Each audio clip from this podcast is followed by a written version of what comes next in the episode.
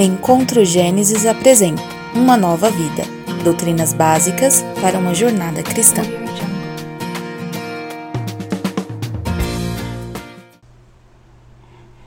Bom, boa noite a todos, sejam bem-vindos a mais essa série de estudo chamada Uma Nova Vida. É, estamos no nosso décimo episódio dessa série que tem sido muito bacana, tem nos edificado bastante. E semana passada nós falamos sobre santidade e hoje eu quero falar, estudar com vocês sobre a ressurreição. Mas eu quero lembrar novamente que esse é o nosso décimo episódio da série Uma Nova Vida. A primeira parte nós estudamos sobre a lei, falamos sobre os dez mandamentos, a lei e o evangelho. E nessa segunda parte que estamos estudando, até o momento falamos sobre a graça, falamos sobre o evangelho, o arrependimento, a fé, a cruz, a santidade. E hoje vamos estudar, vamos falar sobre ressurreição. Mas antes, vamos orar agradecendo a Deus por essa oportunidade? Muito obrigado, Pai, por esse privilégio, por essa oportunidade que o Senhor nos concede através dessa transmissão ao vivo, estudarmos, Pai, a tua palavra. Abra os nossos corações, as nossas mentes, os nossos ouvidos, para ouvir aquilo que o Senhor deseja ministrar aos nossos corações. Fique à vontade. Essa é a nossa súplica, no nome de Jesus. Amém. A ressurreição, a nossa maior esperança, a esperança de todo crente em Jesus, não é verdade? Vamos ler Romanos capítulo 6, verso 5. Romanos capítulo 6, verso 5. Diz assim: Se dessa forma formos unidos a Ele na semelhança da Sua morte, certamente o seremos também na semelhança da Sua ressurreição. A, a, a, ressurreição é, sem dúvida, irmãos, o evento mais extraordinário da história da humanidade. Nada se equipara ao que aconteceu naquela manhã gloriosa de domingo, quando as mulheres foram ao túmulo visitar o corpo de Jesus e o encontraram vazio. O túmulo vazio confirmou tudo o que o Messias havia dito anteriormente sobre si mesmo e sobre a sua obra. Hoje, vamos deixar que os textos, acima de tudo, falem por si. Jesus havia dito que ressuscitaria. E a primeira consideração que eu gostaria de fazer nessa noite é que a ressurreição de Cristo não foi um ato totalmente surpresa para os discípulos. Eles haviam sido exortados quanto a esse fato. Havia sido dito a eles que, após três dias, Jesus ressuscitaria. O próprio Cristo disse isso a eles. No entanto, o fato traz consigo um peso de tamanha extraordinariedade, que, mesmo sendo dito por Cristo, não parece ter gerado grande expectativa. E eu quero ler com vocês nessa hora os textos nos quais o Cristo alega que ressuscitaria. Vamos começar por ler o Evangelho de São Mateus, capítulo 16, verso 21. Evangelho de São Mateus, capítulo 16, verso 21. Diz assim: Desde esse tempo, Jesus começou a mostrar aos seus discípulos que era necessário que ele fosse para Jerusalém, sofresse muitas coisas nas mãos dos anciãos, dos principais sacerdotes e dos escribas, fosse morto e no terceiro dia ressuscitasse. Vamos continuar lendo o Evangelho de São Mateus. Agora vamos ler o capítulo 17, os versos 22 e 23. Evangelho de São Mateus, capítulo 17, versos 22 e 23. Diz assim: Quando eles estavam reunidos na Galiléia, Jesus lhes disse: O filho do homem está para ser entregue nas mãos dos homens, e esses o matarão, mas ao terceiro dia ressuscitará. Então os discípulos ficaram muito tristes. Vamos a outro? Vire mais uma página, vamos ler agora o capítulo 20 do Evangelho de São Mateus, agora os versos 18 e 19. Evangelho de São Mateus, capítulo 20, os versos 18 e 19. Diz assim: Eis que subimos para Jerusalém, e o filho do homem será entregue aos principais sacerdotes e aos escribas. Eles vão condená-lo à morte e entregá-lo aos gentios para ser zombado, açoitado e crucificado. Mas ao terceiro dia ressuscitará. Vamos mais um? Evangelho de São Mateus, capítulo 26, verso de número 32. Evangelho de São Mateus, capítulo 26, o verso de número 32. Diz assim: Mas depois da minha ressurreição, irei adiante de vocês para Galiléia. Irmãos, Podemos perceber, por esses textos que acabei, que acabei de ler para vocês, vocês me acompanharam, que a ressurreição não foi uma surpresa. Todos esperavam pelo que aconteceria, mas não percebemos prontidão em tal espera. Talvez os discípulos mantinham uma vaga lembrança, mas não estavam, pelo menos a Bíblia não menciona, não demonstra, com grande expectativa sobre o retorno de Cristo dentre os mortos. Vamos ver onde colocaram o corpo de Jesus na sua morte. Onde foi sepultado? Vamos ler o Evangelho de São Mateus, capítulo 27, dos versos 57 a 60. Evangelho de São Mateus, capítulo 27, do verso 57 a 60. Diz assim: Ao cair da tarde, veio um homem rico de Arimateia chamado José, que era também discípulo de Jesus. Este foi até Pilatos e lhe pediu o corpo de Jesus. Então Pilatos mandou que o corpo lhe fosse entregue. E José, levando o corpo, envolveu no lençol limpo de linho e o depositou no túmulo novo que ele tinha mandado abrir na rocha. E rolando uma grande pedra para a entrada do túmulo, foi embora. É curiosa essa afirmação. Jesus ele foi sepultado dentro de uma rocha sólida, em uma área de cemitérios particulares. O buraco foi muito bem aberto dentro da rocha, algo bastante caro para aquela época. E à frente da sepultura havia um pequeno buraco em desnível, de onde era possível ser rolada uma grande pedra fechando o túmulo, algo que tornava aquele sepultamento ainda mais caro. E de acordo com arqueólogos e historiadores, o peso de uma pedra como essa girava em torno de duas toneladas, ou seja, pouco mais que o peso de dois carros populares. Um outro detalhe que nos chama bastante atenção nesse texto é que ninguém havia sido sepultado nesse túmulo. Era um túmulo novo. Vocês lembram do que fala Isaías capítulo 53, verso 9? Foi-lhe dado um túmulo com os ímpios e com os ricos em sua morte. E no dia seguinte, isso é, no sábado, os chefes dos sacerdotes e os fariseus se dirigiam a Pilatos e disseram lá no Evangelho de São Mateus, capítulo 27, dos versos 62 a 66, que vamos ler agora. Evangelho de São Mateus, capítulo 27, dos versos 62 a 66. Diz assim: No dia seguinte, que é o dia depois da preparação, os principais sacerdotes e os fariseus se reuniram com Pilatos.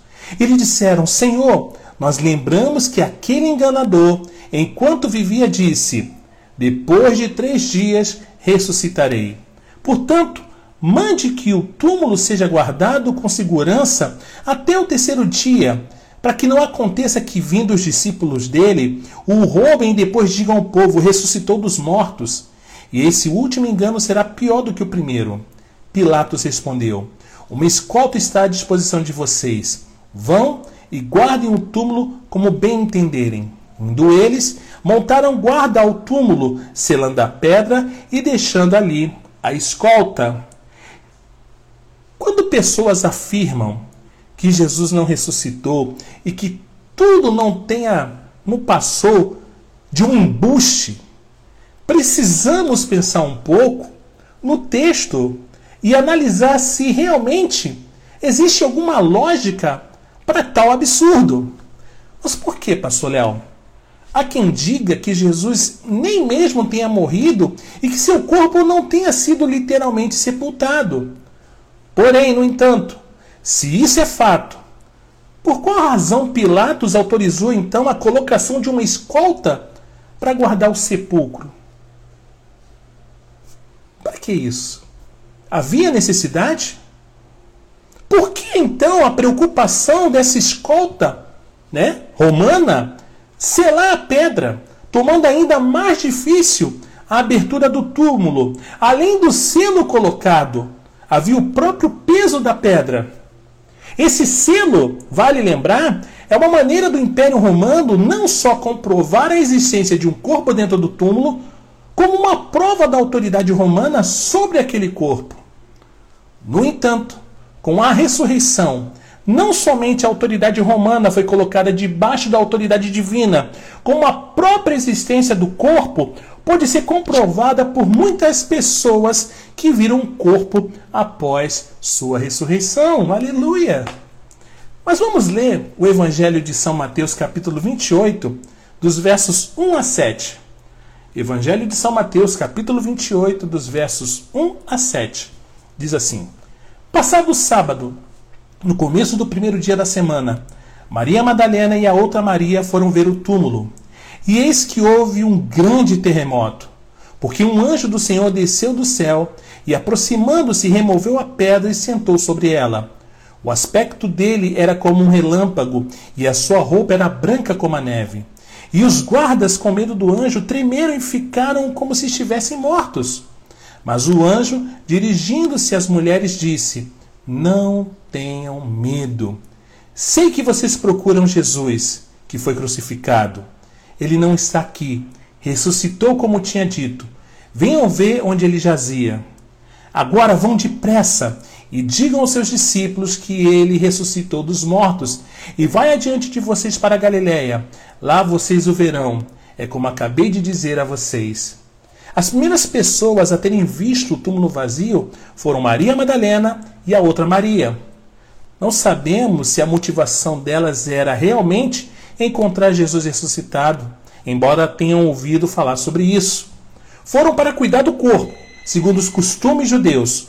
No entanto, porém, o que viram e ouviram lá as assustaram.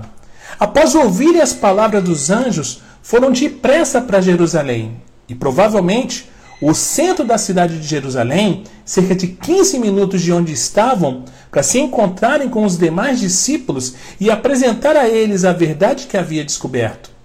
Se alguém tivesse roubado o corpo de Jesus, como um guarda montado à frente ao túmulo, teria descoberto rapidamente o assalto. No entanto, nada disso aconteceu. Somente depois acharam a desculpa do roubo. Vamos ler o capítulo 28 do Evangelho de São Mateus, agora os versos 12 e 13.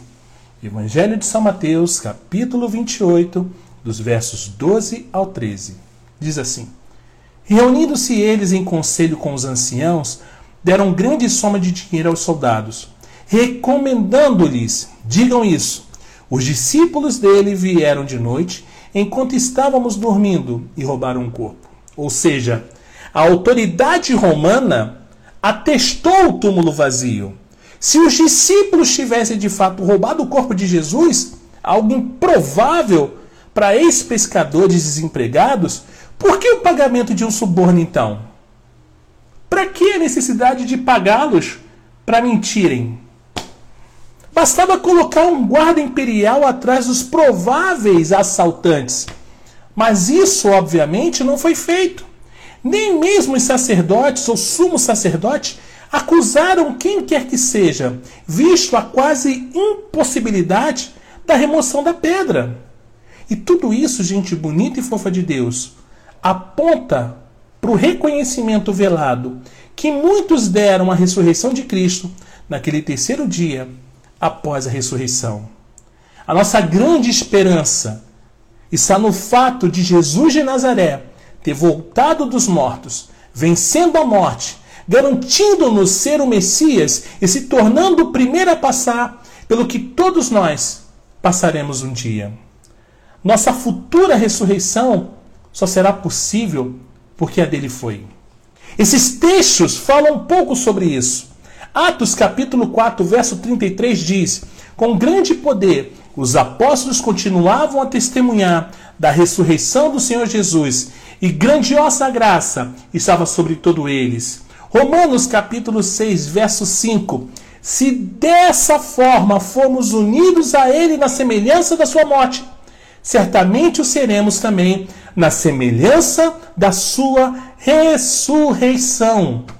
1 aos Coríntios capítulo 15, dos versos 12 a 14 nos diz: Ora, se está sendo pregado que Cristo ressuscitou dentre os mortos, como algum de vocês estão dizendo que não existe ressurreição dos mortos?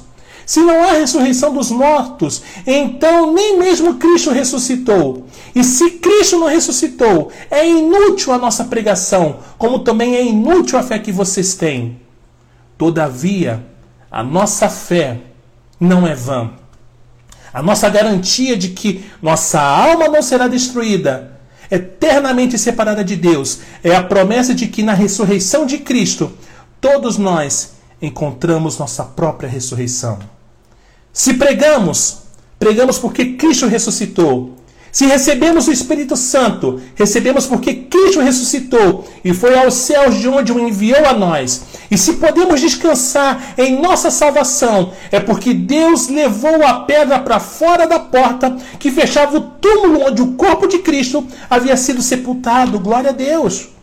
O Evangelho de São Marcos, capítulo 16, verso 4 diz: mas quando foram verificar, viram que a pedra, que era muito grande, havia sido removida.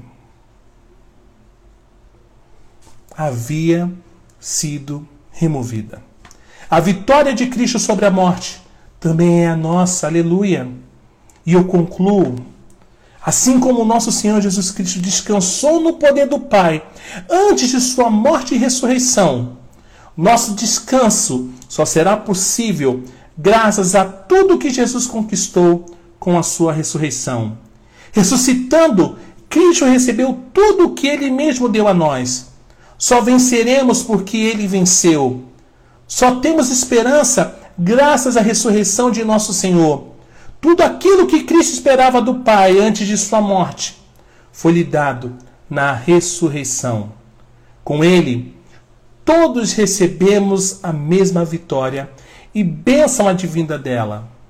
É por isso que, se Cristo não ressuscitou, é inútil a nossa pregação, como também é inútil a fé que vocês têm. Que Deus nos bendiga. Amém? Glória a Deus. Irmãos, próximo sábado, às 16 horas, será a nossa Escola da Palavra nós estamos estudando o Catecismo Nova Cidade e você está convidado a participar. Por enquanto, o, a nossa Escola da Palavra ela está acontecendo de forma online através do Google Meet. Então, se você quiser participar conosco nesse sábado, basta você nos enviar um direct pelo Instagram, é, pedindo: olha, eu gostaria de participar da Escola da Palavra. Que vamos pegar algumas informações, seu e-mail, para te enviar o convite no sábado, tá bom? E no domingo, é, o primeiro domingo de dezembro, vamos estar iniciando a série Advento Jesus, a esperança do mundo. O mês de dezembro vamos estar falando do Advento, então eu quero te convidar, você e a sua família, estarem participando conosco da nossa reunião presencial. O Encontro Gênesis se encontra na Rua Machado de Assis, número 262, Vila Nova, Nova Iguaçu. Essa rua fica próximo à Mercedes-Benz e próximo à Avenida Carlos Marques Rolo.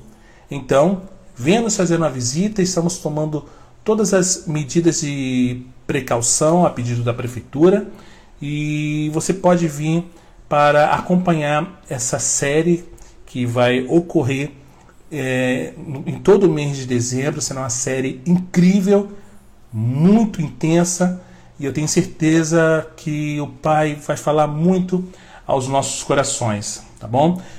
E a série, no princípio, a exposição de Gênesis, vamos retornar em janeiro, tá bom? Em janeiro estaremos retornando é, com a série No Princípio, uma exposição do livro de Gênesis. Lembrando também que nesse domingo estaremos celebrando a ceia do Senhor. Então será um tempo maravilhoso, um tempo de gratidão, um tempo de celebração, um tempo de, é, de ações de graças por tudo aquilo que o Pai tem feito por nossas vidas. Tá?